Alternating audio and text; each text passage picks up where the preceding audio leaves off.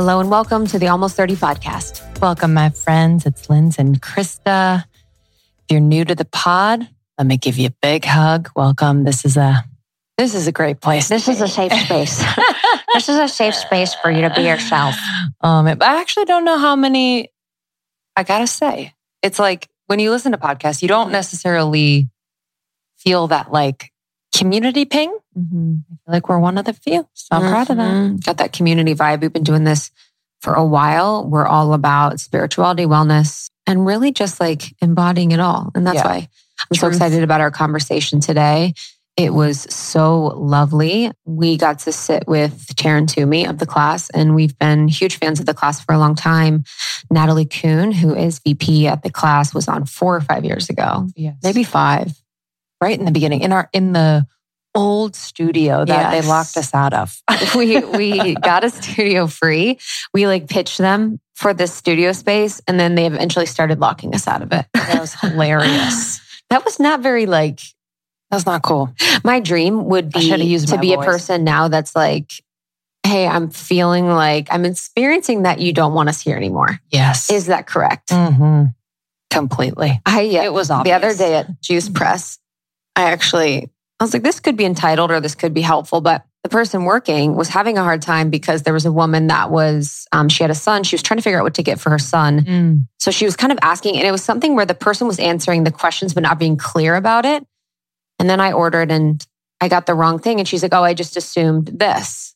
And I was like, You know, sometimes your life gets harder if you're not, you know, communicating fully what you're feeling or what sort of an example with this is like, you have to communicate like what you're thinking is going to happen or confirm. Mhm. And even with the woman, I'm like, if you would have come out and explained to her, then she wouldn't have asked you so many questions that seem annoying. Yes. I feel like we so often get in that position where you're Yes. like, you actually don't realize that you're creating the annoyance that you're Mhm. experiencing. Mhm. You know what I mean? so often, so often, and it's it's almost this like unconscious state. 100. You know, you're really not either listening to the person and then also like really listening to yourself. Yes. It's like it's almost like parroting in a way. And sometimes you got to like stop the train. I know. You're like, hold up. And the assumption thing is so, I've been noticing where I'm making little assumptions. I'm like, whoa, whoa. There's like, there's just more truth to be discovered when you either ask more questions or get a little more curious or get a little more quiet rather than just like assuming. Cause I feel like assumptions like set you on autopilot and then you're just like, la, la, la. And then something blows up. And then someone loses it and you freak out. Um, I just, I loved in this conversation with Taryn because I felt the beings come in. yes. There was one moment where I was like, oh, hmm people, things are here. Yep. Like I was like, oh, we're we're not alone in this. And that will happen oftentimes with Lindsay and I when we're in these interviews. It's definitely like things are happening in the ether. And I very much felt that. I was like, oh, there's beings here that are very much in conversation with us here today. Yeah, whenever that happens, I always have this like conscious thought or conscious feeling of like, you can relax even more. Like there's just kind of this like comfort and safety. Cause I've definitely been in interviews we've done where I'm by my own accord, just kind of like anxious or uptight or a little bit nervous or something like that. And I was so thankful going into this conversation with Taryn um, that one, I wasn't feeling that, but two, just something about listening and responding that was happening that was like very, ooh, it was so yummy is a, not the word I want to use, but I'm going to use it. It was mm-hmm. just like, oh, this is what I want more of. And the listening piece, you know, is something that we've learned to do really well over the years. I don't necessarily practice it in every moment of my day, but it always reminds me in these types of conversations where I'm like, wow, mm-hmm. the art of listening is quite the art. Mm-hmm. I'm a bomb ass listener. It's Yes, like you my are. number one gift. I actually can't not listen. And actually, I kind of have been working on not listening so hard because I'm Mhm. listening so hard that I'm sometimes I abandon myself completely. Mhm. And I'm like, can I do don't even, too. it's almost like I'm fully in them and not me. Yeah. And I almost lose myself. I listen so much. Um, But I do feel like, and that's my trigger for me if people, I don't feel like people are listening. And that happens all the time. And not that I'm Mhm. saying I'm perfect. I listen all the time because I'm definitely not. But I, we each have our gifts. And sometimes though, because those can show the shadow trigger parts of us where it's like, I felt like I, no one listened to me. You know, I Mhm. felt like, yeah, I was, I, I know no one understood or ever listened to me when I was younger. So that's like really my gift is to be that listener. But it is hard when you feel like people aren't listening to you. Yes. I mean, you're like, what are we doing here? Mm-hmm. But for a lot of people, it's just continuing the dance. It's like, okay, we're going to continue the Mhm. dance, act like we're listening. We're not even listening. I've been starting to think about like, you know, whenever I feel that way with someone, I'm like, not that it's an excuse, but it's like, oh, I feel bad for them. Mm-hmm. I feel bad. You know, it's like, yes, I don't feel good, but it's also like, I feel bad for them. And I'm going to, you know, it's like, Mm-hmm. it's really not mine to fix, but also there's moments like of really almost like cutting the energy where it's like, hey, my experience right now is that I feel like we're not connecting or I don't feel heard right now. And is that, does that feel true to you? You know, like it, there's ways that I definitely don't do that. I know, honestly. There's ways to cut the energy. This is what we do in our heads. Yeah, the Aaron Rose, our coach, you know, always says, like, I'm experiencing you as, or like, you know, it's not, it's making I statements where it's like, you can kind of pull up a little bit and be like, I'm having this experience of Mhm. you that feels standoffish or feels whatever. But I also, too, notice it's like I'm such a good listener in quotes. And then also, when people, I feel like people aren't listening to me, it can be super triggering in a way that's more defeatist than mad. Mhm. But I also notice at times when I start to speak, if I'm speaking about something related to me or my life, I get defeated already,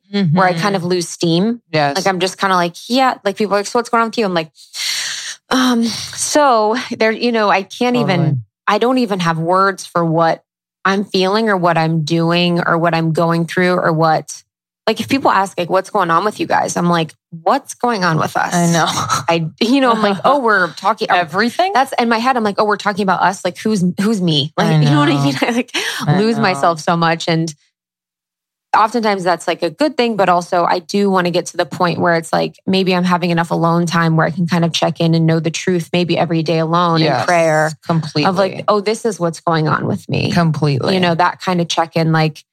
I'm feeling tired or I'm feeling restless or I'm feeling like this. And then also the reminder of, in the three dimensional sense, like this is what's going on with me emotionally in 5D, and this is what's going on with me in 3D. Mhm, mhm, Feeling, I'm mhm. feeling exhausted. I'm feeling, but inspired at the same time. And like 3D, it's like we have a lot of interviews right now Mhm. and we're working on this and we're working on this. So I think it could be that balance where I can sort of check in because I noticed that when people are like, How are you? I'm like, What? Who's me? yeah. Like, Who are you talking to? Like, who are, who's here? And it's also, yeah, it's like that disconnect from like, let me ask her. Yes.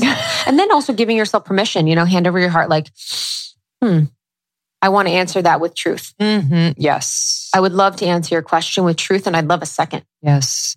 Yeah, Taryn was talking a little bit about truth in this conversation and just how how good it feels and and that seems obvious, but it's like no, when you speak truth, Yes. it's one you don't have to worry about remembering what you said because it was truth.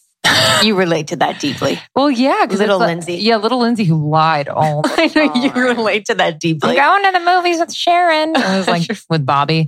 Um, no, but it's like it's so true. Yeah. But I think we we even the little lies of like, yeah, I'm great, and you're not, or or it's more complex than great, and you're just like, it's like those little ways in which you're just like dampening the truth of what really is, and also like robbing someone of the connection experience with you. So, yeah, I loved love that. I love too when we were talking about like shadow a little bit and how shadow was the she was talking about shadow being the rest. Mm-hmm. Shadow is the slowing down. Like shadow is Yes. that piece and you it's very meta, but you understand it. yes. You're like, wow, that's very true. And then it also, you know, she was talking a little bit about shadow work and it reminded me, and she reminded me of within duality, there's also the joy. So it's like the light work. Mhm. And I actually feel like that gets overlooked as much as people would think with our perception online of social media of like toxic positivity and like love and light, being fake, all these stuff. I'm like, actually, where's the light work of like the joy, the laughter, the play? Mhm.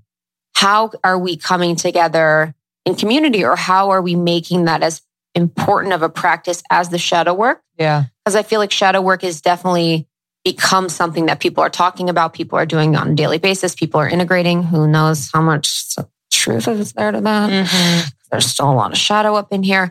Um, but I just was like, wow, there's a really a need for like talking about the light work Yes. too, talking Yes. about that other piece, and they go so hand in hand. Yeah, I think there's like a there's an addiction to the shadow of Yes. because then and she also talked about just kind of like the shadow as somewhat of an anchor. She also talked about the Mhm. masculine as an anchor, but there's like a yeah, because if not, we would just fly Mhm. off into freaking outer space, you Mhm. know? So there's an aspect Yeah. of that. But yeah, the joy and the light. And because what, who would we be if we focused on the light Yeah. or or gave more focus to Yeah. the light and the joy? Like, who would be we be? And I think so many people, and I say this with compassion because I've, I've felt this and I feel this that like just attachment to, well, what's hard right now? What's going Mhm. wrong or what's challenging? What do I have to get through? And, you know, it's, it's such an identity. Mhm. Yeah, I noticed that in my nervous system a little bit this week, where every morning I was like, and I feel like I even do that with you. It's like in the we'll like see, get together, and it's like, what's wrong? I know. You know, we'll be like, this this is annoying. Uh huh. Like we'll come together and we'll be together for work or workouts or whatever we're doing, and it's like we both kind of come with the same energy of like, this is annoying Yes, totally. with work, this is annoying with our life, this is Mhm. annoying with something, hmm and I catch myself even alone in the morning sometimes where I'm like, okay, what's annoying me right now or what's bothering me? And I think that's very much the nervous system and that's very much the programming and sort of because I, you know, there was, I was like, dude, I'm, I'm good. Like there's nothing that needs tending to. Yes. That's an issue for me that maybe I'm not feeling or experiencing. Or maybe it's like the invitation, like, how can you feel Yes. or transmute that? Yeah. Um, I was going to say, just like this morning, we took the class and it was a reminder for me, not that I have to go to the class every day, but there is this like transmutation of that which is coming up in the morning, that feeling of like, mm, mm, something, what, what, or that propensity to go to what's wrong, the negative, and like just moving my body to music in a way that's like super cathartic. I was like, it's gone. You know, it's like there, but it's also not at the like the forefront of my mind and like in my field as much. So it was just like a powerful reminder of like, yo, it can be that simple and that quick. Yes. know. And how can it's like, how can we bring into noticing that? How can we bring together more of like, you know, like, hi, what's mm-hmm. going on? I'm good. Uh-uh, I know. I feel good. My body Yeah. feels good. You know, whatever, even it has to be truth, of course. Yeah. But, But- focusing on like, ah, Yeah.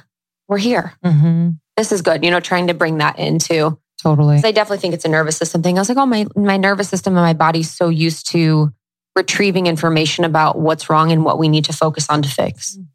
Yeah. you know, in my life. And I'm trying to I actually want to go find that memory of me trying to do that when I was young because I don't have that memory of me trying to fix everything, but I Mhm. know it's potentially in my field somewhere. Yeah. Um, and so just anyone that's not familiar with the class, the class is a workout. They have a digital platform. It's a it's kind of a workout. It's more of an experience. Oh, yeah. I took it maybe four years ago. Erica Kimmick, who's introduced me to everything that's amazing in my life, um, has introduced me and I went and I liked it, but it was, I did have to come back to it. And there was a time before we were all inside that I was doing it really regularly and I could really Yeah. feel it. You Yeah. could really feel it shift. And I've always thought, you know, we do the shadow work or we do the therapy, we do the talking, we do all of this stuff, but there's the completion that happens when you're doing movement like this and when you're actually accessing the Mm. feeling that has been stored in your muscles or in your cells that you can really clear through. And it's almost like this is the part that completes the cycle of the healing. And I think Mhm. it's so important. And Taryn is just so incredible. You're going to love this interview. We talked a lot about shadow. We talked a lot about transformation. We talked a lot about processes that have supported her journey of healing, which I really liked. We talked about um, holding space, like what exactly that means, and even the overuse of the word at times. Mm-hmm. We also talk about just the transitions she finds herself in right now. Um, she recently got divorced in the last couple years and um, just continues to do that like inner child work of talking to little Taryn, little T, as she calls her. And it's just such a reminder of like, it continues, you know, but it's such a, I think we, we think about the work and we're like, oh God, but it's like, no, this is like a, such a beautiful part of our life. Yes. The evolution of and the growing through these things. And I just find that her ability to be with it, to be in silence, to be not trying to get rid of it, but really feeling it. And in the quiet, graceful ways and in the wild, purging ways Yes. is like, whew, if you're watching on YouTube, I fully just picked my nose. Oh, are you okay? I literally was like fully fingers up my nose. And I was like, oh, wow, we're still on camera. Because we actually didn't do video for this interview with Tam- Taryn. So I felt like liberated today. I'm like, oh, just I know. let yourself freaking rip. And my hands were fully up my nose. Oh, Sometimes you just want to like feel yourself. Oh, yeah. Um, so just FYI for anyone that's you know used to watching us on YouTube, we don't have um, video for this today, which is totally fine. This interview is like got a lot of potent medicine, and I know you all will really feel the energy of it. It feels like one of those episodes, um, and it's incredible. So you can go to theclass.com if you're interested in. Uh, taking the class or signing up for their digital membership. Lindsay, Mhm. Lindsay and I are really, really big fans. Yes. Um, and then Natalie Kuhn, their VP, who's unreal, was on the podcast a while ago. So you can search Natalie Kuhn, almost 30, and you will find that episode with her. Yes. Thank you all so much for listening. Um, if you love this episode or any other almost 30 episodes, share with a friend, with family. We've heard so many stories where someone has sent an episode and started a really deep, meaningful conversation with someone they love based on the co- conversation on the pod. So just know that that's that's out there. And if you're called to write a review on Apple Podcasts, it would mean the world to us. Uh, y'all are so sweet, and we take those uh, to heart. And every week we release two episodes. Some weeks we release one, about six a month, and you can find them all on Apple Podcasts, Spotify, and everywhere else you listen to pods. Yes, we really appreciate you being here. We do not take it for granted. We love you so much. Almost 30 podcast on Instagram, almost30.com. You can find all information about us, courses, programs, membership, all of that. And enjoy. Enjoy.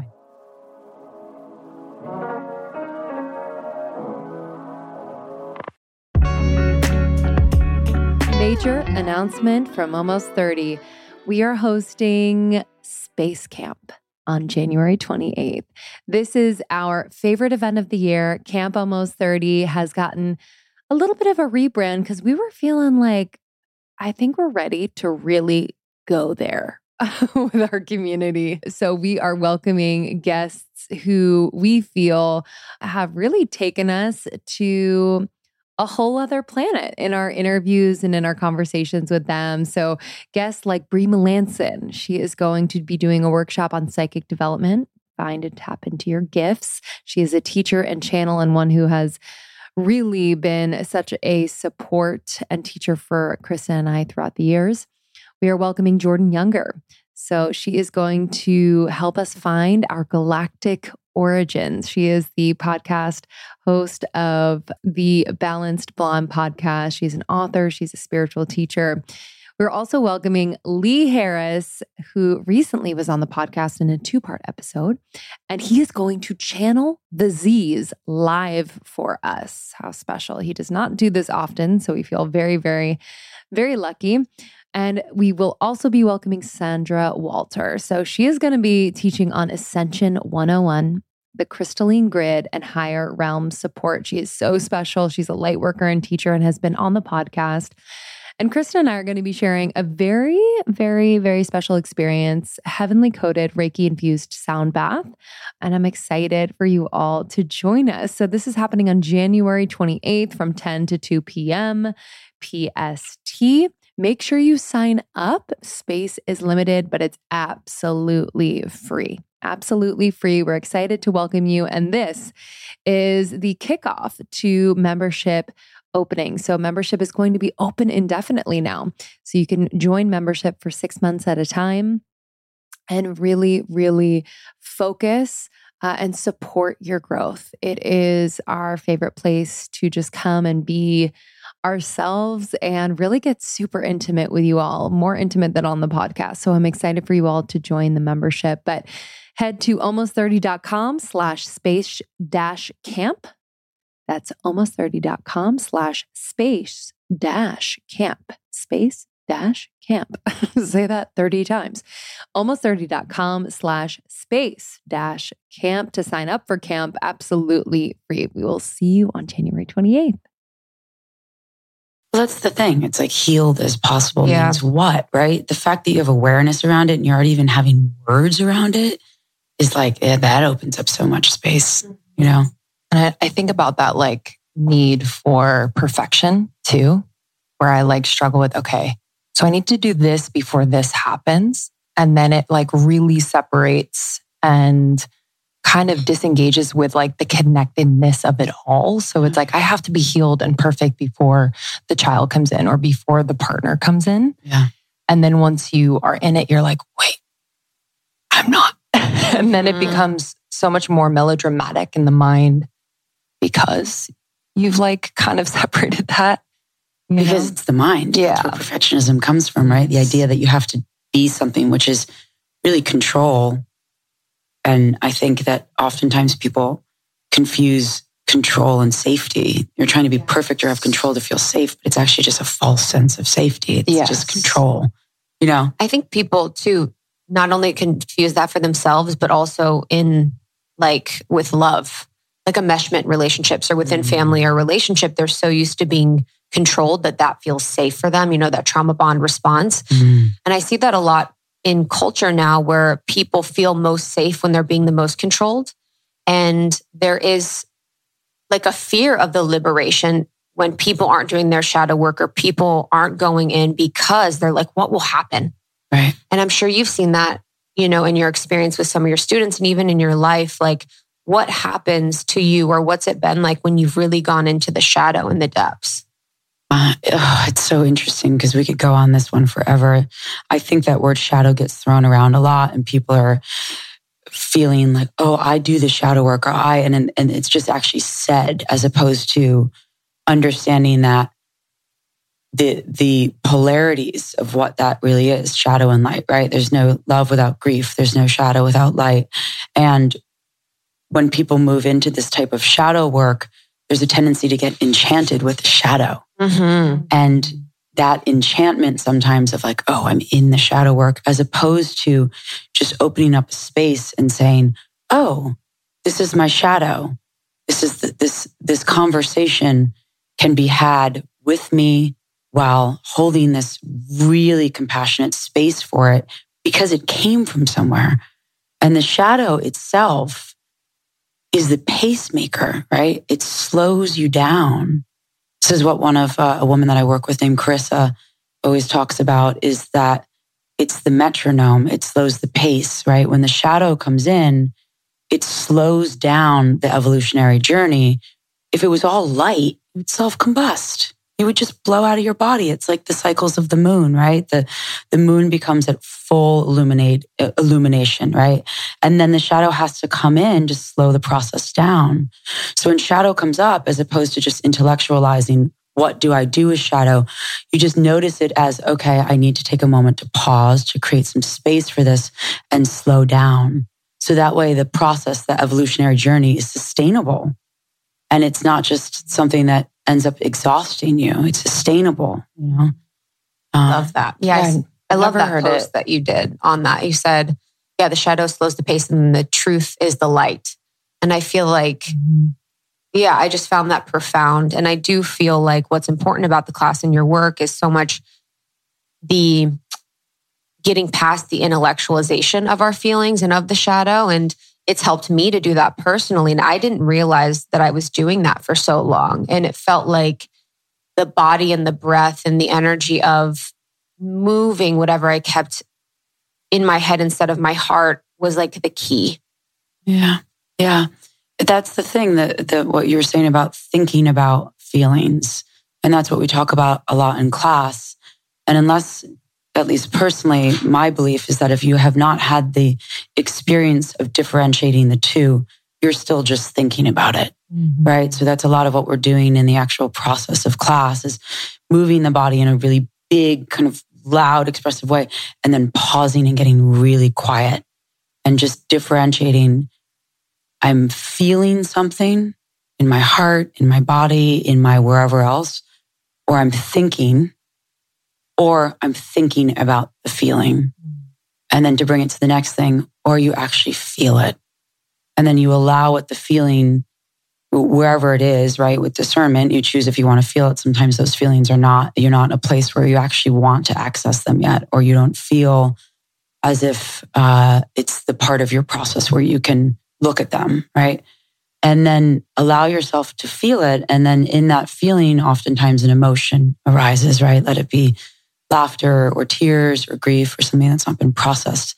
And then that's really the essence of what, what we're doing through the movement of the class is allowing yourself to access felt sense of feeling and then allow the emotion to arise so you can process it and heal as opposed to thinking about how to do it.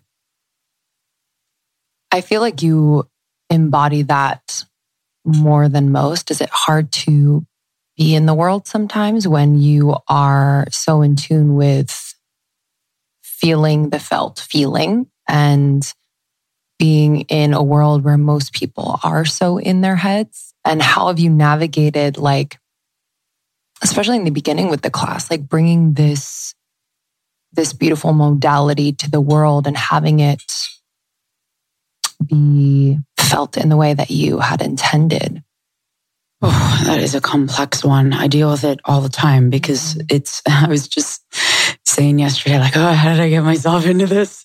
You know, even coming here, because I always have a recoil in myself around having to do, speak about these things. Because for me, the offering is through my work, right? You come to the room or you, you move with any of our teachers. And that's where I feel like I'm embodied in the work. Yes. So to have to intellectualize or talk about it mm. or it, with, with people that want to then do the opposite thing of what we're trying to help people do, which is to just hold the space to say, I hear you. That might not resonate with me, but I hear you. You know, as opposed to, oh God, you hear about that? Blah, blah, blah. And when I first started teaching class, I was always of the mindset of like, okay, this thing is definitely just going to have a very short life and I'm going to do it because it's what I need right now. And it's bringing community together and it's helping me and it's striking a chord in other people. So I'm going to keep going and I'll do it tomorrow. And then the next day I'll probably just stop. And that's always how I would operate. And that's what I think almost gave me the like compartmentalization that allowed me to keep doing it because people would make fun of me all the time. You know, granted, this is nine years ago when we gave to the class. I started teaching it 11 years ago. And while these types of movements have been around for centuries and different types of modalities and rituals and formats of expressing, moving your body, making sound, drumming, doing all these different things, it's just that you know, if it's packaged a certain way, which is I was doing it in a way that worked for me, taking all these things that worked for me and putting it in a specific formula or architecture, that people would make fun of me all the time. They still do. And because I have a very naked heart, it's very hard to figure out the places for you to separate that is yours and this is mine when you've grown up in a world where there was a lot of enmeshment, codependency, neglect, and abuse. So the complexities of all of that that I just said are hard to navigate. Mm-hmm. And I, i am incredibly sensitive. I have a, a very strong kind of ferocity that comes through me when I'm actually moving through the class and letting the thing that needs to move through me move through me. So oftentimes I'll bring the thing that I'm working through that I feel like is the projection of the world on me to the class. And then I allow it to move through and out of me. And then I can do it another day. Mm-hmm. So the whole thing is very meta. Yes. You know? Yes. It's beautiful. Yeah. Isn't that funny about things? It's like, so I'm talking about I'm intellectualizing my feelings to tell everyone to like to actually move through them. You know, I often feel like that sometimes with what we do. We're like, you need to listen to yourself and like listen to your own intuition, but also the podcast. Listen to the podcast next episode. Yeah, right. It's like everything we do. I think that's so many people's work is like that balance of like, hey everyone, don't spend your life online, but also I've got this post. I, it's so I true. want you to see. it's so funny because people can listen to this and they're like, great, but, but, right. But the and but thing is, is what I'm doing in the class. We do it, right? You're actually doing it. And that's the difference, the embodiment work of it. But Mhm. the intellectualizing it is also an important component. Think about it, hear it, see the information, listen to a podcast that opens something, and then go apply it. And then there's also an incredible amount of joy and humor and lightness that has to coexist with these things. Otherwise, you're just playing around in the field of like, I have to figure this out and heal, right? It's like, have to lift it again. when you were talking about your childhood a little bit with the enmeshment and the abuse and the codependency, what was like a turning point for you? Or when did you realize that sort of this was going on? Because especially with enmeshment, you're really like figuring out what love is for the first time when you're like breaking through that. I think that I've always felt that there was something fundamentally wrong in the way that I didn't feel. Uh, I, I just, I don't, I just always felt like this. There's something wrong here, but I didn't know. As a child, you don't know, but you can feel like. And I didn't realize until I started you know maybe in my my teens where i would see other families and i would see other people have relationships with their mother and father and you know just to sidecar this i'm not in any way shaming or blaming my mom and my dad they did what they did with the resources that they had and they just never heard the call to heal or maybe had the opportunity or the opening or the spaces or places or the resources mentally emotionally physically financially all of the things so I just want to say that because I think it's really important for me to to to land that for myself. Um, but there there was, you know, people have a capacity, and there was so much chaos in my upbringing that I think the capacity just was, you know, it was constantly coming out uh, like a spigot of just like constant pain and shame because nobody knew how to manage their own thing. Um, I always knew that there was a odd feeling that I had inside my body and the feedback from the external world. What do you mean you hate yourself? What do you mean you feel all of these things about yourself? You have XYZ. And it never landed. I was like, this does not make sense to me. I, I cannot, I'm trying to, okay, I'm going to will myself into believing what you're saying right now. And now I think you're lying to me and I'm not going to trust you. You know, it was always that thing. So uh, I just, I've always had it. And it's, it still comes up. It's not, I don't think that it ever just goes away. And that's, you know, healing's not linear, but process is not linear. It's, it's just that I'm aware of it now when it comes up, when the shadow comes up, when that mean voice comes up, when I'm feeling good about something and I'll hear something that's like, Taryn, do you know how stupid you are? Do you remember that thing that you said two weeks ago in that meeting? And I'll go, oh, okay. Okay, little TT. What do you have to say? Let me pull up a chair and let's sit down and have a conversation. What do you have to say? And I'll listen to it and I'll just say, okay, I hear you. I hear you. And you're human. And then I was in this process the other day in class where I don't ever touch the dad stuff ever. It's, and this woman that I work with that deals a lot with trauma, Diana Fosha, I love her. And she has given me so much access to these parts of me. Had she's always nodded to the fact that I don't touch the dad stuff. And my dad was just a vanisher, right? And again, his capacity was what it was. But, and I loved my dad because my dad created a space where there was joy. When I would be with my dad, my dad would create an experience where we would, you know, laugh and I had, you know, meals and things were organized more. He had his own issues and things that went on with him that were very challenging. But for the most part, I would have lightness. And then I would go back to my mom, who my dad was a deadbeat dad and ran away, right? So my mom was dealing with all the complexities of that, a single mom working with two kids and the divorce and all the things. And my it would be chaos. And then I wouldn't hear from my dad for a long period of time. So in my mind, what I would do is I would think, where did my dad go and what did I do?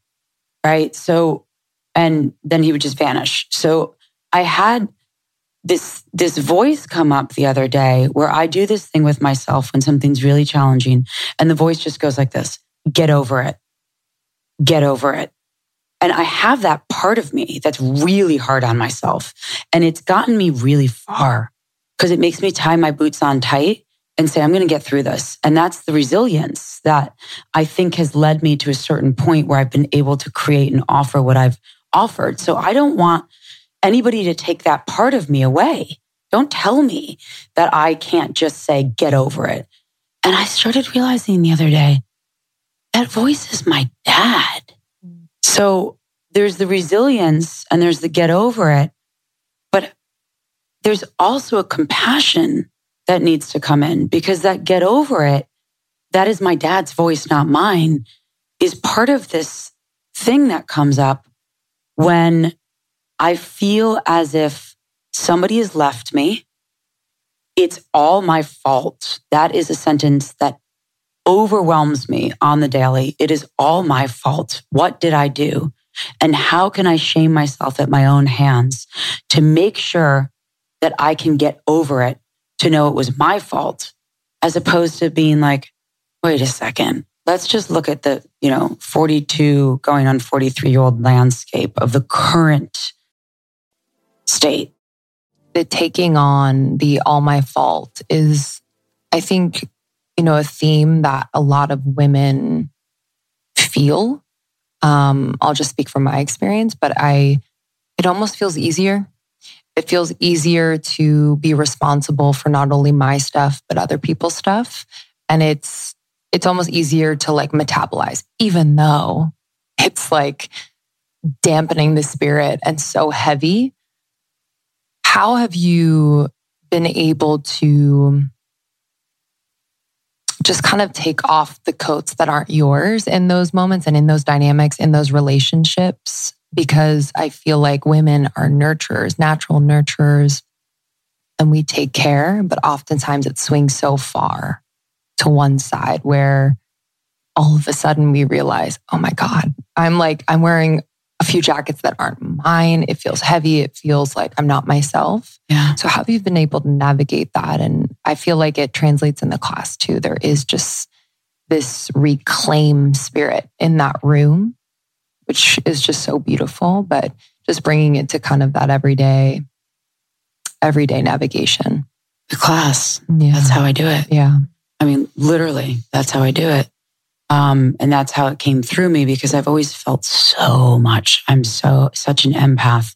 And I didn't know that that is an actual medical thing, like studied yeah. by doctors worldwide until I bought this book the other day that I randomly found the empath's survival guide. Mm. And I picked it up and I started reading it. And I love some science with spirituality combined. Like, give me the both. I need facts because yeah. I know for me, I've always had this part of me that's been very connected to great spirit. I didn't know what that was until I've started to realize in my my years of doing work through the class and all the other practices. But um, so I feel things in my body and then I take them on. And I, and then the voices come up and then you think they're yours. And I think as women, oftentimes we do have a capacity.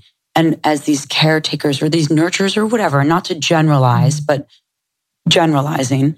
So the space to get quiet in yourself long enough to create enough internal fire to then sit and ask yourself, not somebody else telling you. That's the thing about the class. There's no guru mentality in that. No one has the answer. We're just getting each human to take some kind of ownership and accountability and have some sovereignty against. I want to bring this up and ask this question because I'm ready to. And I'm curious because something's going on in my life that's saying, this is not working anymore. And I want to try to just plant a seed of mm. what is it? Ask the question. And then that's a lot of what the practice is. Ask the question and then turn the palms to this cosmos and say, you know, cosmos or divine, I call it, say, I do not know, but I'm present and I'm really, really open to something coming through to show me. And then to have the conversation that comes from, you know, skin of the soul, the psyche, releasing information from the psyche to say, oh, and that's the kind of epiphanies or, or the revelatory quality that comes up within the class. That's how I have found mm. my way to pause, to reflect, and then to say, you know what? And that's what we're doing in those burpees and those loud, guttural, you're, you're moving it from the bones and the cells, the, the information inside your body and, and separating the difference between inside your body, outside your body.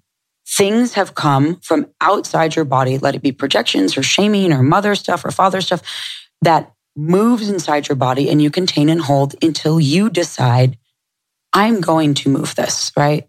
And that's for me what the class is. Mm-hmm. And it happens to also be a really good workout. And I like to multitask. Mm-hmm. So you get strong, your your physical vessel feels more intact. Yes. You have more control over, you know, all of the kind of physical elements because you're strong. And then when you're combining that with saying, I am not going to hold this anymore. This is not mine. I am releasing this. It doesn't, it's not one and done. It's a practice, right? And that's what, what I, that's why I use the class as a practice, as a daily practice. Mm-hmm. Even the short little segments that we have like in the app now that are 20 minute, you know, we're about to release a thing called There's a Class for That. And it's very specific. Oh, my daddy shit. Mm-hmm. my ass is fallen and it can't get up hangovers, mother in law stuff, heartache, your dog just died, all of these things. So now you can actually go into a specific thing and say, this is what I need. And then let me tell you, if you do a practice where you show up wholly with yourself and you say, this is what I need, what happens after it is, is just beyond anything the human mind can intellectualize. And that's where the process of just turning it over is showing up and saying, I'm ready to move through this and then you're supported yes. in ways that you don't even know.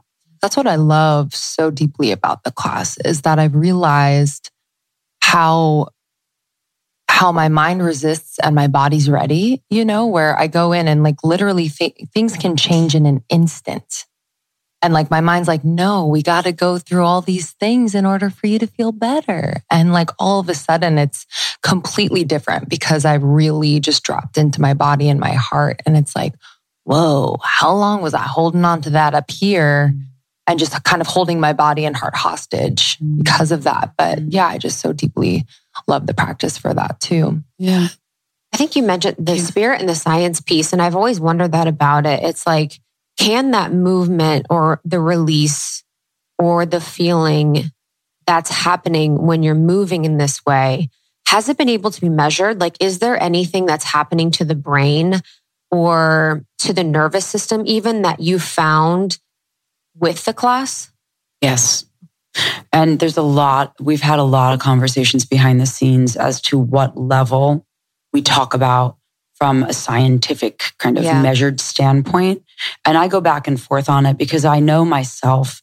I like to study things on, on myself. I'm my own case study. So if somebody tells me about like, oh, go do this or go, or it's a fad or something, like I'm always like in the world of experimenting. Yeah, I'll try that and see if it, if it mm-hmm. actually does something. So if you think about the nervous system, what we're doing in the class is the, the, the, the teacher that's that's holding the space for the room is consistently saying you find your edge. If you can't self-regulate if you've lost the connection to your breath pull back reset and then move forward again. Because you're not looking to blow the nervous system out and you're actively engaging the sympathetic nervous system the fight or flight. And then in that you're regulating. That's a key part of the class. How much of that do we talk about it or not TBD, right? And and yes, we will and should, but that's what we're doing. The reason why we don't is because you actually do it and it happens, right? That's the the the self-regulation though that's important and it's also important in, in what goes on with the teaching the teacher training program is getting the student to take their own control over that. So if you think about what goes on in the nervous system in the world, you have sympathetic nervous system fight or flight, right? And what happens in, in that um, and then you have parasympathetic rest and repose, right? So parasympathetic nervous system, fight or flight, I got to get out of here. And you have a release of endorphin, endorphins and adrenaline that get you out. Or you go into freeze mode, right? Which happens a lot with us. Somebody comes at you it triggers an old response and triggers as in you disassociate, not triggers as, as in you're just kind of like, oh, you're, you're, you're, that's really rude. And you freeze because that's what you were brought up with. You still have the same amount of adrenaline and cortisol and all of these things that are going through the system, but now it's stuck in the body. So that fight or flight is actually helpful in ways because it gets you to huh, out of it. So what goes on in the class through the expression of that is we're helping to dislodge and discard a lot of that stuff that happened in freeze. So it helps the nervous system regulate in that way because a lot of people have different responses when the nervous system's like that. So yeah, there's a lot of mm. science that goes on behind it. That's just in the practice that's built in. It's a very thoughtful practice. And what goes on in the training has a lot of information around that as how we teach the teachers. It's not like just come on in and try to figure out how to get it out, you know, which I, I, see a lot of people out there in the world that have, you know, are mimicking or, or, or ripping the class off or doing whatever. And, you know, I, in a lot of ways, it's of course it's disheartening, but I don't feel this kind of ownership around. Uh, oh, you can't do that. Like, great. If you're inspired by something, that's wonderful. And then if you can move other people, that's wonderful. Plagiarism's a whole other world. I do believe that there's a ceiling that can go on when you're plagiarizing something. And I think what happens is that people get hurt in those practices mentally, physically, and emotionally. Emotionally, and almost like from a trauma response way that's where it bothers me. Because if you're yeah. just trying to do the the method in the way where you're like oh that looks like it's fun. I'm going to go do it. And you start activating things in people and you don't know what you're doing that's when you you actually end up hurting people. Yes. because about you, that all the time. Yeah. Mm. in like not the class but just i feel like there's this movement of people being their own healers or not being their own healers is one thing. That's positive. People becoming healers, people becoming coaches, people becoming life coaches, people becoming, you know, all of these things. And, you know, we've been in experiences where, or they'll become psychics or meet them, all these things. I'm like, you don't know what's going on on the other side. And you don't, I've noticed that I feel like some people aren't qualified to hold the space that is needed. And it is a like the ability to hold space, hold the energetic container. Really, it's just mm-hmm. it's it's so much. It's so layered. It's so important. And when you're willy nilly about it, it can really go awry. And I think that's what you're talking about. And that's actually been hard to see because, you know, we'll be in situations I'm like, oh, wow, this is like beyond, I think, your ability to like be the leader of this room or the leader of this container, especially in LA, you see a bunch of different things. I think when you were talking a lot, and that made me think about just being in ceremony. And Lindsay and I have sat in ceremony where it's like, oh, now I understand what holding a container is. Yes. And now I understand what holding holding space is. And I know you've sat in ceremony in Peru. What was gleaned from that, and how did that change you? Yeah, I mean those early days. That those early days. Um, I used to sit in ceremony a lot. Uh, and this is really back in the day when I, I would tell someone and they would be like, you are such a wacky, weird person. So I stopped telling people. And, you know, you just have to understand how to also hold that space inside yourself because people, I think when you get shamed by someone, it's because you, you're scratching something in them that goes against their own coding of life, right? They were taught to believe something.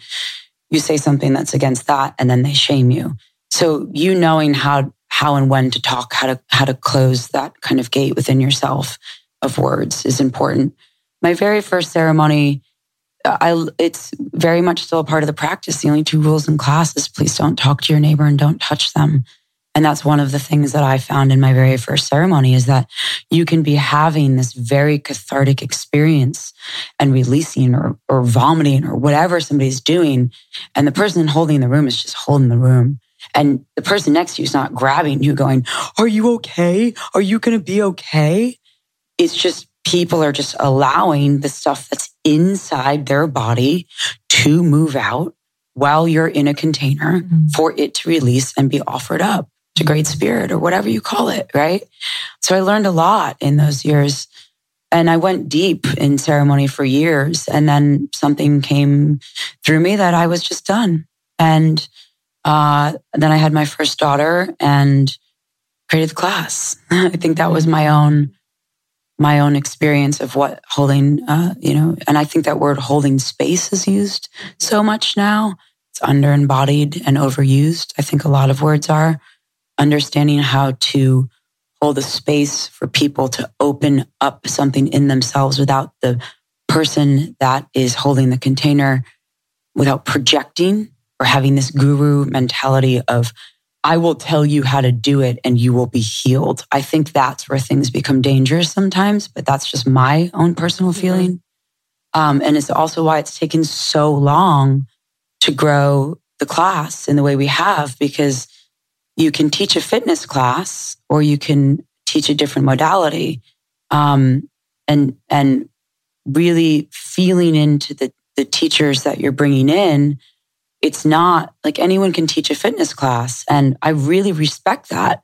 I think that there are fitness classes that are so wonderful as fitness classes. I think when people start to feel into what's going on in the world. Oh, that thing's the next thing and I'm going to start doing that thing and then they pick up the words and the sentences and and they're not doing it in a thoughtful way. That's when I get a little like that's just unfortunate yeah. and and now it's like, because I want to use this word truthfully. You know what I mean? Like I want to say holding space because it's happening. Yeah. Mm-hmm. You yeah. know, and, and then you, I find that with with myself where I'm like, it's actually made me go more quiet because I'm like, I'm not. Mm wanting to be cliche and I'm trying to move away from this superficial spirituality. But then I'm kind of, yeah, it's like you don't want to leave the space that you know there is the truth in. Yeah, it's a whole thing. Yeah, and that's the interesting thing about truth. I was, you know, I I love love what truth does. Mm-hmm. I love the way it feels. I love what it offers yourself and another. You don't have to go back and try to remember what you said because it was the truth. You speak from the heart, you speak from the truth. You allow yourself to make mistakes, mm-hmm. you make amends. You just, you know, what it does. And you know how it feels when you're with someone, when you can tell, you can feel humans feel things. And I just personally love what truth does and what it feels like. Mm-hmm. So I think that's what, you know, happens in a lot of spaces. You can feel it and then you don't know why you just were a little like, huh, you know, and it's okay. It's not good or bad, right or wrong, but to be able to feel into what it feels like in you. Does it resonate in you, you know, or not? And if it doesn't, just keep moving on. But don't go back and like gossip and shame and add more pain cycles to the field, you know, just move on. Mm. I'm curious, you know, as someone who is I wouldn't say the face of the brand because I think the class is its own entity, but it's the class by Taryn Toomey. So I, I'm curious, like how your experience with being projected on as the guru, as this, yeah, just like you are a leader and in the best sense. But I think sometimes we feel that too, where it's like the audience or the student or the community has kind of this idea of you and it becomes like guru like. And how do you regulate in those dynamics and still interact and serve with love and and almost not isolate because sometimes I feel like I'm like I'm I don't want to be around this because I'm what not I'm not what yeah. you're projecting me to be, you know, and it's weird. And then I become you know, and then I become more isolated and just kind of like quiet. Yeah. So, how do you navigate that? Uh, you just explained how I navigate it. Yeah. I isolate and get a little bit more quiet and then reemerge. I mean, I had a huge recoiling happen um, recently where I've just decided I need to go off social media and all the things just because I just, it, it's, if, if you want to know how I feel about something or you want to know what my practices are, come take class. I'm there all the time. You know, um, that's the space where I feel like I can be in my my own practice. But when I first, you know, the name the class is just the class because I couldn't think of what to name it. I taught it for two years in no name, and then it was the class Peace Through Strength. That's what it originally was. And then I had um, an old business partner that came on, and she was adamant about the fact that we had to put my name on it. She had a little bit of a different point of view of what um, it should be and, and where it should go, which really didn't um, it, it didn't sit well with me, but I understood the intent. People would be like, I'm going to this thing called the class. Well, what's the class? Oh, it's called the class. Well, the class, but what class? Oh, it's called the class, right? So the class by Taryn Toomey became to kind of give it a landing pad. But I always knew that I was going to do that with the intent to take it off one day, which we did in January. It's just the class now. So when that happened, I know for me, the optics of that is that I was probably it's me, I'm doing this thing, which is where the schism was always created. Sure. Owning what I've done or what I've offered um, is a really challenging thing. I know people are like, you just have to own that. And, you, and I'm like, yeah, but no. I mean, I've certainly innovated old practices and brought a lot of things together and packaged them a certain way. But this is not, it's not new it's it's a it's a different architecture. It's it's intelligent and it's free and it's all of these other things and it's filled with music and laughter and like all of this great stuff. But um, I, I just I don't know if it triggers something in me that's very young. That's what I feel like. I feel like when I feel that sense of somebody projecting that they think that I have it figured out. I get this very, very young part of me that comes up that feels very scared um, and very, uh, very, very young. So I try to talk to that part and I try to say, let's track this. Let's look at what we've done. Let's get really intellectual about it right now.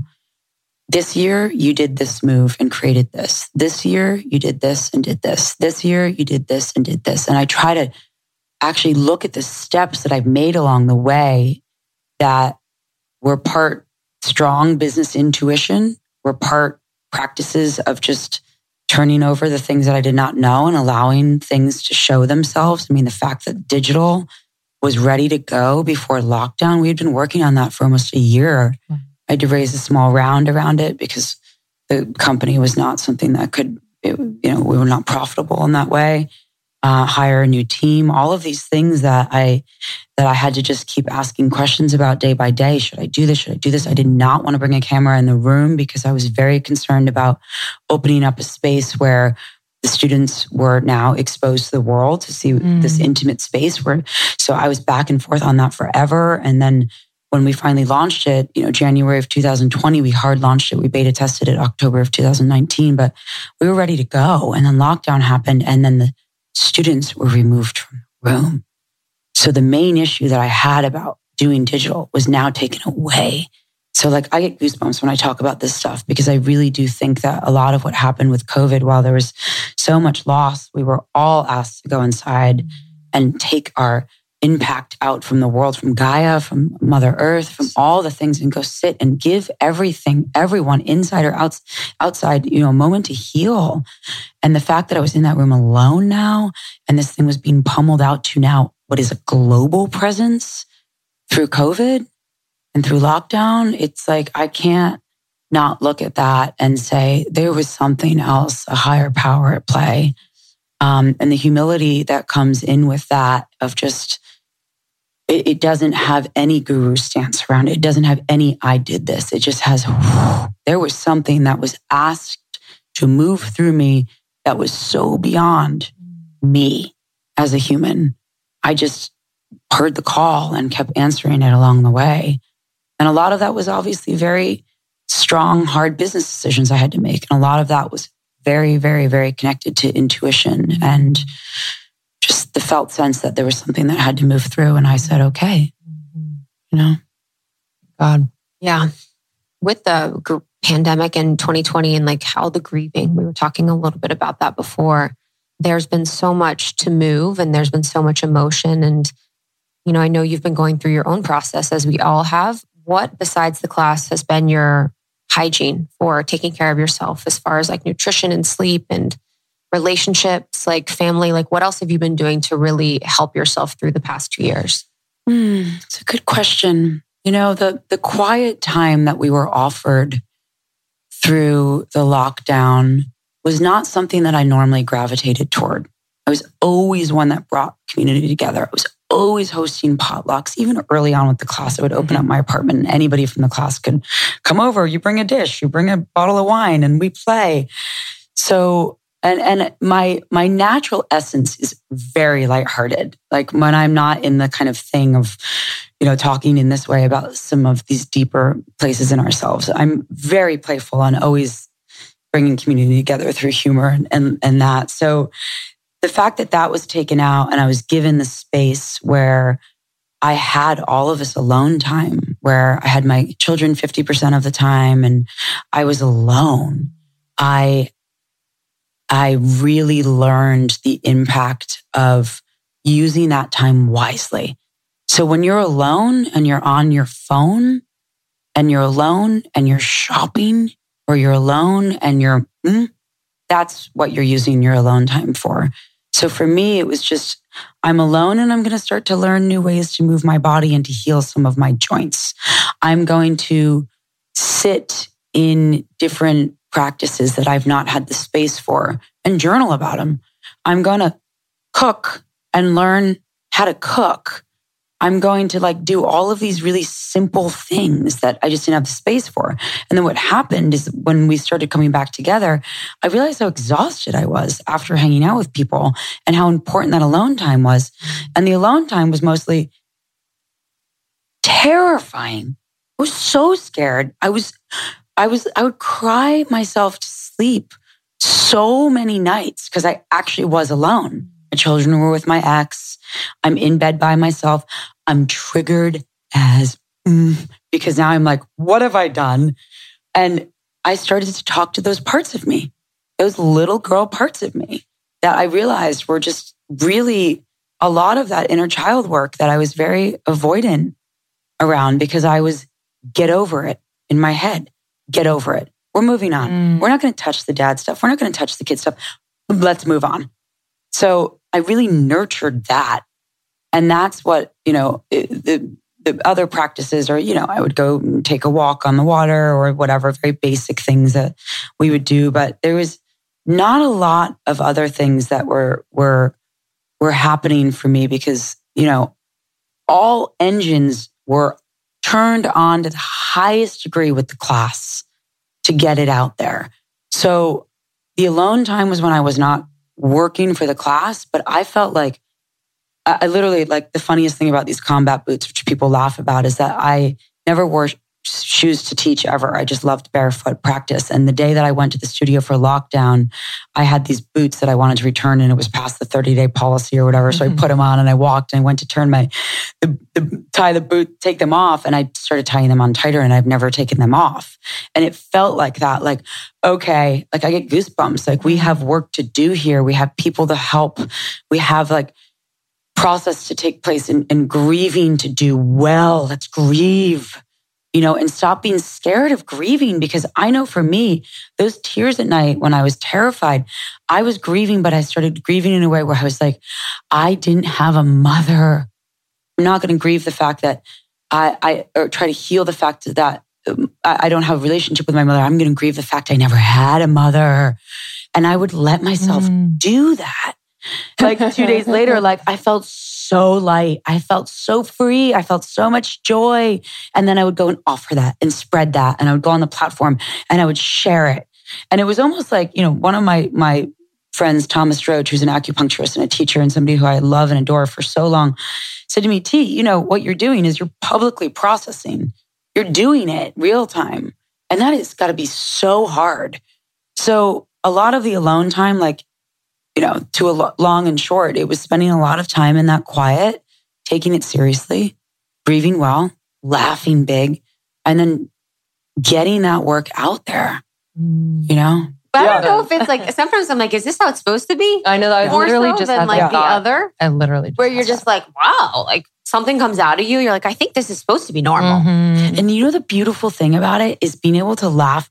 If you can identify the feeling you're feeling, today I feel like, mm, right? Mm-hmm. And just be okay with it and get rid of this preference to feeling. I don't want to feel this way today and be like, today I feel this way. Mm. And what am I going to do? What am I going to, how am I going to hold the space for this feeling? What are my practices going to be? Who am I going to talk to? Who am I not? Mm. And then the next day the light comes and then you're filled with joy. Who am I going to, who am I going to share this with?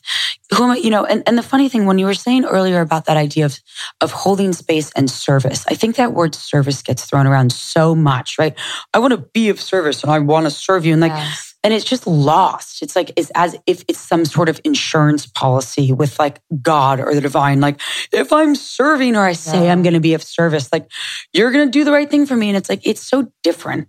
That's not what it is. It's like, are you offering a part of you that allows your natural essence, your blueprint that is so unique to you, that's called your soul? Nobody else has it, as opposed to just saying, oh, that person's blueprint looks cool. So I'm going to do that and I'm going to say that. And then I'm going to call it service. And like not shaming yourself if you're doing that, but just identifying the difference because then you're not going to feel fulfilled. Yes. This feeling of fulfillment of like, I feel like myself. And when you feel like yourself, then just being is much easier. It just becomes less heavy. And then the truth becomes easier and you don't have to figure out what you said or how you said it. Or if you can't fall asleep at night because you're like, oh, I said that thing that I know that person said too. And like, actually it was theirs. And are they going to find out? And like, you know, all, you know, all that kind of, ugh, it's just, it's heavy mm. stuff, you know? Yes. That service piece is fucking fire.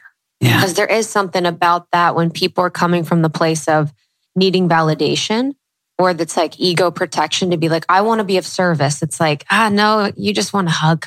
Mm, Your little mm, child just wants a hug. Yes, That's yes. actually fully not about. Mm-hmm. And I've realized that live in living a life of service, I wanted to be of service for so long. I did, it was the calling that I wanted to find through what we do, but mm. I don't think about my existence as service because I'm really being myself and like the way that you live and exist becomes service. And people don't realize that either, where it's like your service doesn't need to be your job or your thing or whatever. It's like you can fully be in service to your soul just by living whatever design you have or by living in like the kindest way or by, you know what I mean? It's just like, it's all about your soul alignment and that's your service.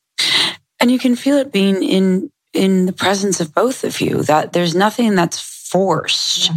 You're not saying, I decided to do this podcast because I think that this is the next cool thing to do, right? You're present, present with the experience. And I think that is what allows people to feel like, and let's even take out the word service because that's just a word logo, right? That's the word that we've used to identify what it is being present with people so you can feel like yourself. Mm-hmm. To me, mm-hmm. that's a really beautiful service. Mm-hmm. And the funny thing is, is about that word service and then validation. Sometimes those go hand in hand because if you think you want to serve because you're looking for the outside world to validate you, then you're seeking validation from the external world.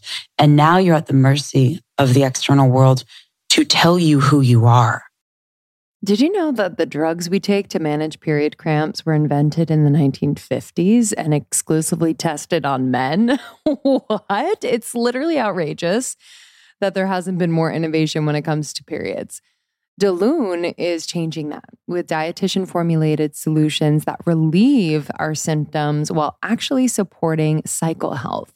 Because our cycles affect every aspect of our wellness, period pain, mood, sleep, skin, metabolism, energy, and more. I, I don't know about you, but you know, some some months I'm like, oh my gosh, like everything has to stop, but it really can't because I'm experiencing, you know, really bad cramps or headaches, fatigue, you, bloating, you name it. I've really tried a lot of things and while I think I've gotten most of my symptoms under control, it doesn't mean they still don't happen and kind of disrupt my flow. So I was really excited to find Daloon and recommend it to a lot of my friends. And they have been absolutely loving it. I was talking to a friend the other day that experienced like really, really bad periods, cramps, and just all these symptoms. And she was so happy uh, to try Daloon, she's noticed that her symptoms have subsided. They don't last as long, they're not as intense, and she can really just be in her life which is really nice. So, Daloon Nutritional Solutions are dietitian formulated to work with your cycle health, not against it. It'll help you all month long while also relieving your cramps and PMS during your period. Daloon creates effective drug free supplements for period cramps, PMS, and optimal cycle health. So you can get the relief you need naturally, which I'm all about, and start feeling like your best self. So if you want high potency, fast acting supplements for your period cramps, PMS, and really getting your cycle health in its prime top condition, like 92% of their customers report that relief, try Daloon. Leave bad periods behind and start the new year off with 23% off. Go to cyclehealth.com slash almost 30 and use the code almost 30 to get 23% off plus free shipping. If Daloon isn't the right match for you, your money back is guaranteed. That's cyclehealth.com slash almost 30 and use the code almost 30 to get 23% off plus free shipping. It's actually, I feel like we're still in this like transitional period of I think more and more of that is happening. More and more people are embodying that, but the majority are not. And so you can feel incredibly misunderstood and separate mm-hmm. and hopeless at times. Um, I'm curious, your essence and your spirit. I feel like it's everything. It's it is soft. It is wild. It is um, incredibly feminine, and there is that balance of mass. You, there's everything, and so I'm curious, like especially being in the city. I just moved back to New York in um, May from LA, and just the structure of New York. I feel like it's she, she, but also she's so structured. The sharp edges, the boxes, mm. um, the energy of uh, fulfilling dreams, but also getting shit done can be so masculine. Mm-hmm. And so like, how have you, how have you been able to work with that energy, whether it's in relationships or within this city or within certain paradigms where like your wildness is able to be expressed and your feminine and softness is able to just mm. melt and be? Yeah, it's an interesting question. The city to me you know, it has a current in it, it has a vibration, and it feels to me as if it's meant for creating and driving. And for me, that's a lot of like the divine feminine aspects. This aspect is like being able to create and destroy, being able to destroy what you created to create again, being able to, you know, mm. and then the masculine, which is not even identifying as human, but the parts of us that are masculine and feminine is the anchor, right? keeps everything from spinning out. Yeah. And the ability for the divine masculine in us to really like prostrate to the divine feminine in us to say, all right, you need a little bit of anchoring right now. And now you're spinning out and now you can create. Now, you know, that, that balance of what that looks like within each of us. I think the city doesn't offer the earth, which for me is the way to self regulate in so many ways for all of us. Mm. So balancing getting out of the city getting in the land and then getting back to the city to me has been a key component. Even if you have to get to the park or to the grass and lay down, left hand onto the earth, right hand to the sky, close your eyes, breathe the energy through the receiving hand of the left side up through the earth, bring it through the center of the heart, exhale it out the right hand up to the cosmos and use that as a as a tool to bring the earth into the body and then switch. So the hand left hand is up. So you're receiving from sky and then back down into earth so you can recycle the energy and give back. But that for me is a very basic practice that I have to use when I know that the city's just becoming too. Um, but uh, it, it's a it's an interesting question because I think we have to find that balance within ourselves. We all have these parts, and some of them are more dominant than the others, and some of them need to be regulated by the earth, which me is all that Pachamama energy um, than others. And sometimes you need to know when you need to just tie your boots on and like get that thing going mm-hmm. and understand the difference between complacency and laziness and actually exhaustion and restoration. and differentiating that. But mm-hmm. you know, the, the, city is challenging. That that projection piece is key. I, I, I, what came up for me is, and this is kind of a personal story, and I hope it's okay that I share it. But um, you know, I, my kids go to school, and I, think sometimes um, school and the whole kind of mother father stuff at schools is a little bit of a breeding ground, especially when kids are involved. And and I was going through an interesting experience uh, with with my ex a couple years ago, who I have a beautiful relationship with, and there was this rumor that was going around school that one of these moms had had said that.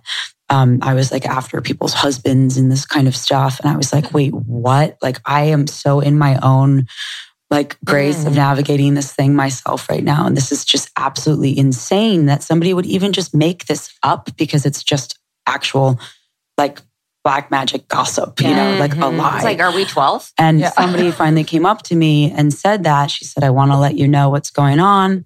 And I was so upset about it because wow. I was like, I don't even know why somebody just wants to do that. But I do understand humans are humans and we make mistakes and we get stuck in gossip things and we can make amends and forgive ourselves for being human. But I sat with it for about two months before I said anything because I was so upset about it.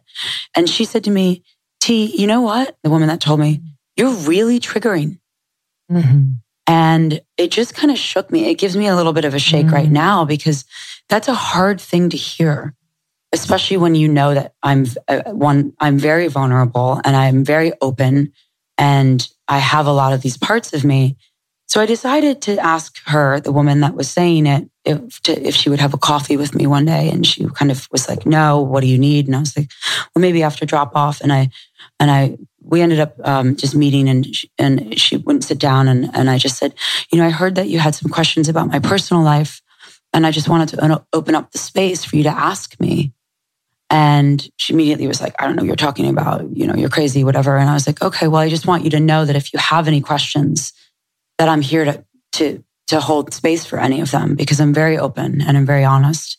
And that was it. And it's, that was like two years ago. And she's, has never looked at me again and I drop off and all that. And I feel very challenged by it every day mm. because there's a part of me that wants to go up and say, listen, let's have a conversation. Like I was just opening up a space because that was a challenging time for me. But what happens is because I had that conversation is now there's this energy around it all the time now. And like, how do you navigate mm. that? You know, how do you navigate?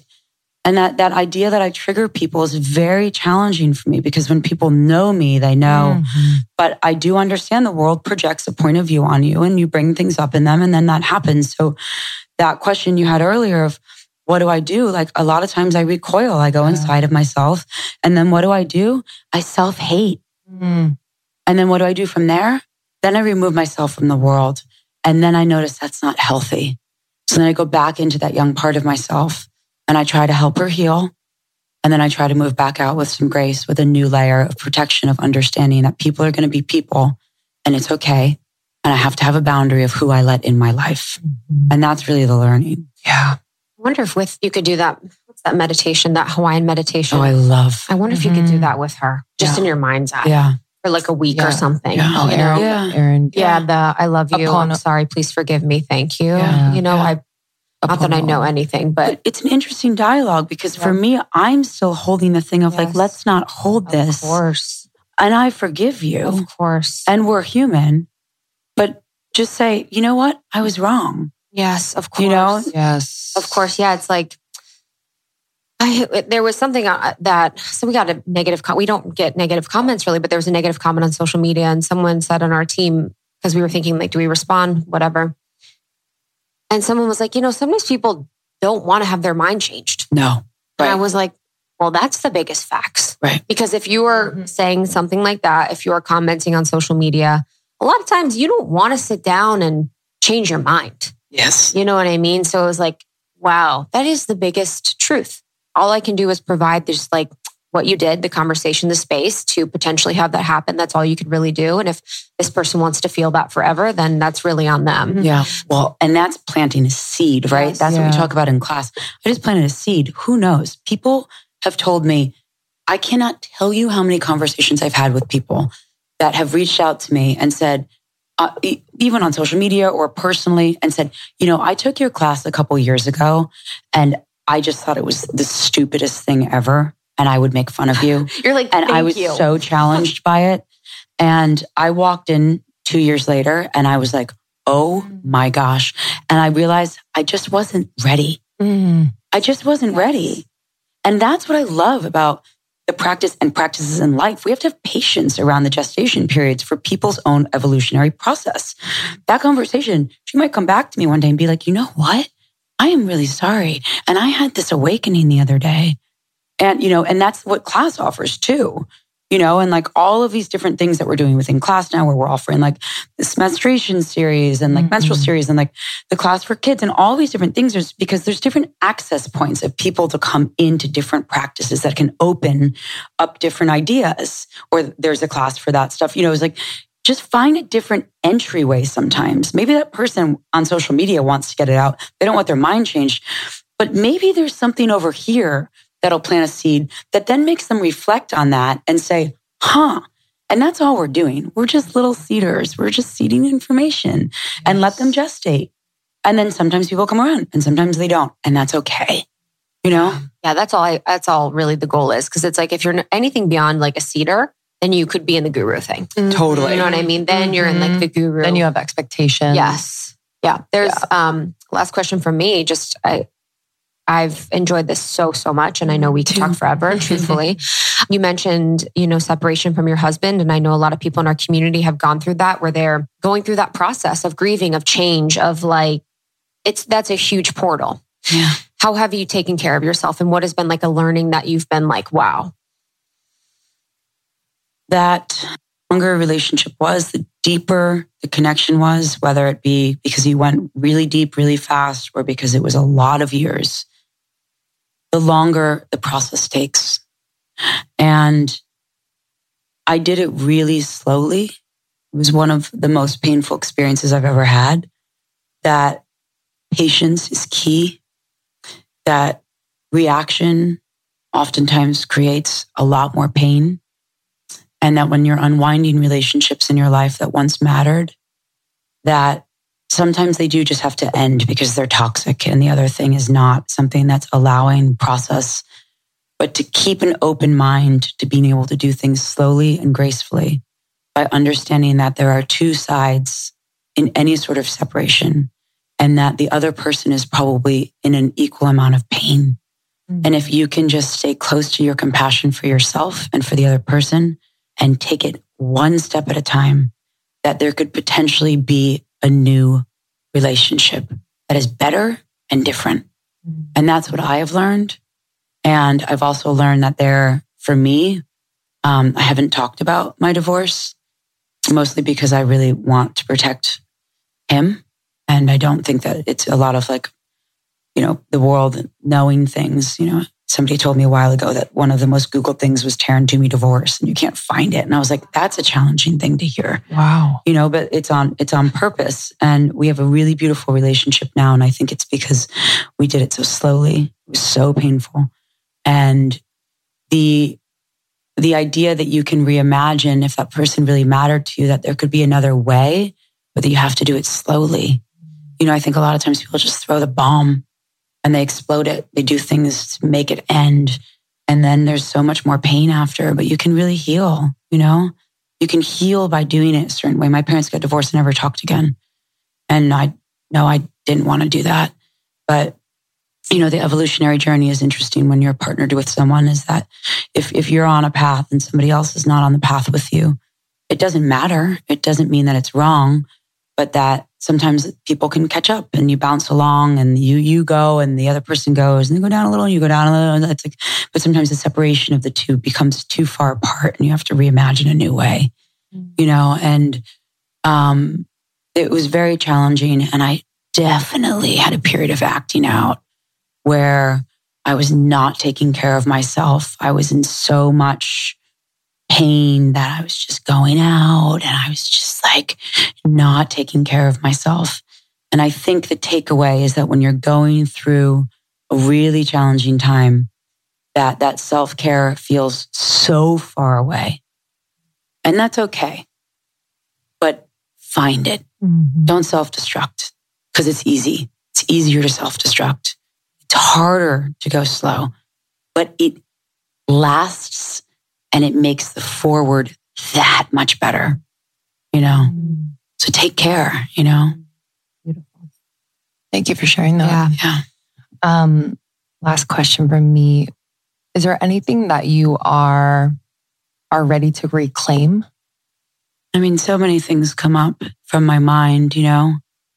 The reclaiming, it's like the mind wants to like say the right thing, you know? And like that's not really what it's about at all. It's like, I guess coming up because of all these things that we we talked about, but just reclaiming it, the this like this sense of that I am okay. You know, that word has come up a lot for me lately when I feel a lot of this, everything that we've all been feeling, the complexities of it, like the, the hand on my body and like, I am okay, you know, because the mind just goes like, what's gonna happen?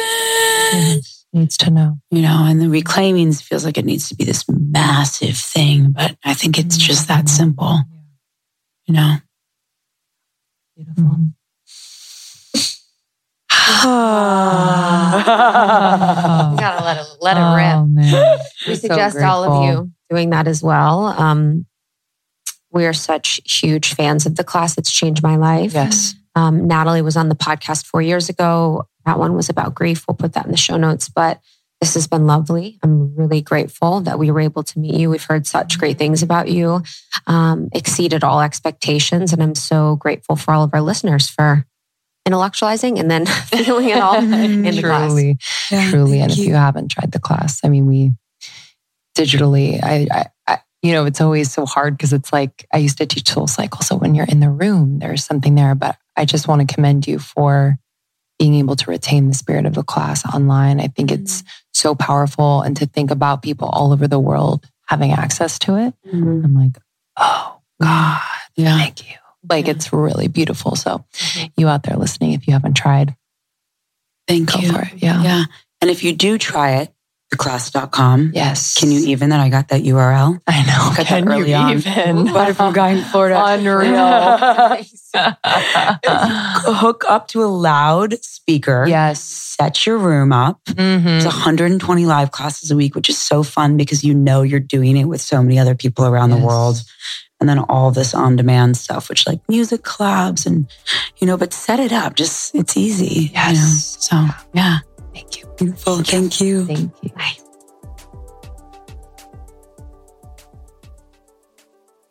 Thank you so much, Taryn. That was such a beautiful conversation. You can find more information about Taryn Toomey's The Class at theclass.com.